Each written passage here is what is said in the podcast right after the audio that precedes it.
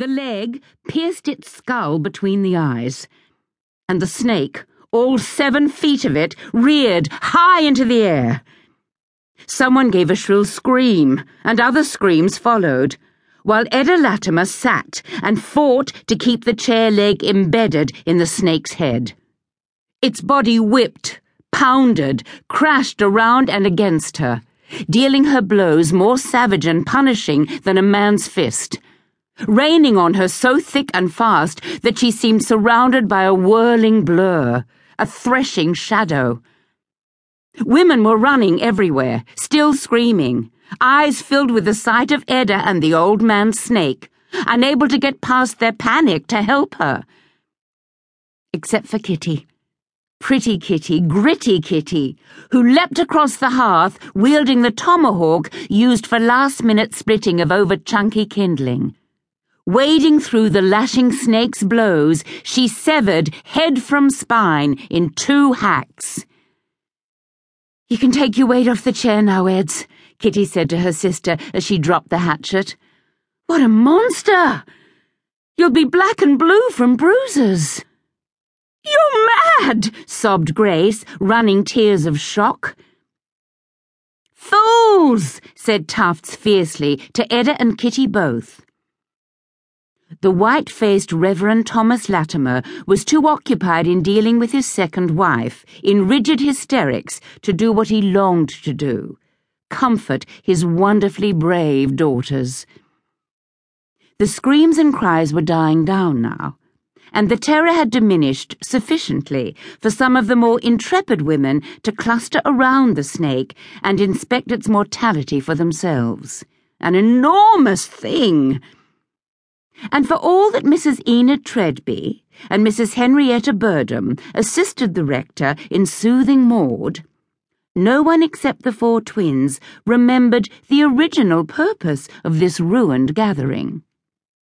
What mattered was that that strange creature Edda Latimer had killed a lethally venomous old man snake, and it was time to run home there to perpetuate Corunda's main feminine activity gossip, and her attendants rumour and speculation.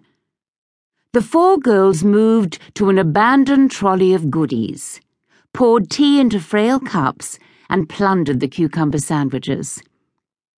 Aren't women fools? Tufts asked, waving the teapot. You would swear the sky was going to fall in. Typical you, though, Edda. What did you plan to do if the chair leg didn't succeed?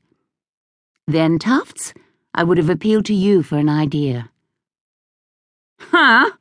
You didn't need to appeal to me, because our other brilliant thinker and schemer, Kitty, came to your rescue. Tufts looked around. Stone the crows, they're all going home. Tuck in, girls, we can eat the lot.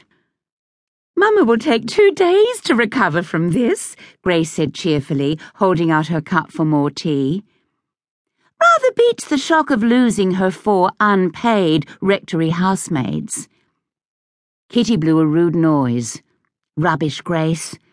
The shock of losing her unpaid housemaids looms far larger in Mamma's mind than the death of a snake, no matter how big or poisonous. What's more, said Tufts, the first thing Mamma will do when she is recovered is serve Edda a sermon on how to kill snakes with decorum and discretion. You created a rumpus. Dear me, yes, so I did, Edda said placidly, smearing rich red jam and a pile of whipped cream on top of a scone. Yum. If I hadn't made a rumpus, the four of us would never have managed to get a scone. All Mamma's cronies would have gobbled them. She laughed. Next Monday, girls. Next Monday we start lives of our own. No more mama. And you know I don't mean that against you and Tufts, Kitty. I know it well, said Kitty gruffly. It wasn't that Maud Latimer was consciously awful. According to her own lights, she was a saint among stepmothers as well as mothers. Grace and Edda had the same father as her own Tufts and Kitty, and there was no discrimination anywhere.